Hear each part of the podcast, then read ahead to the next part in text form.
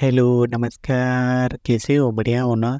Hello भाई, जानते हैं आज अपने मन की बात। मन मन हमारा कैसे कैसे बातें करता है यार? कभी बैठते ही अपने ख्यालों की दुनिया में कैसे खो जाता है अपना मन? मैं ऐसे ही बैठा था यार। बैठते बैठते मेरा मन ऐसे बोलने लगा मेरे को कि, भाई, तुम बहुत अकेले क्यों हो? अकेले होने पर बहुत दुखी क्यों हो?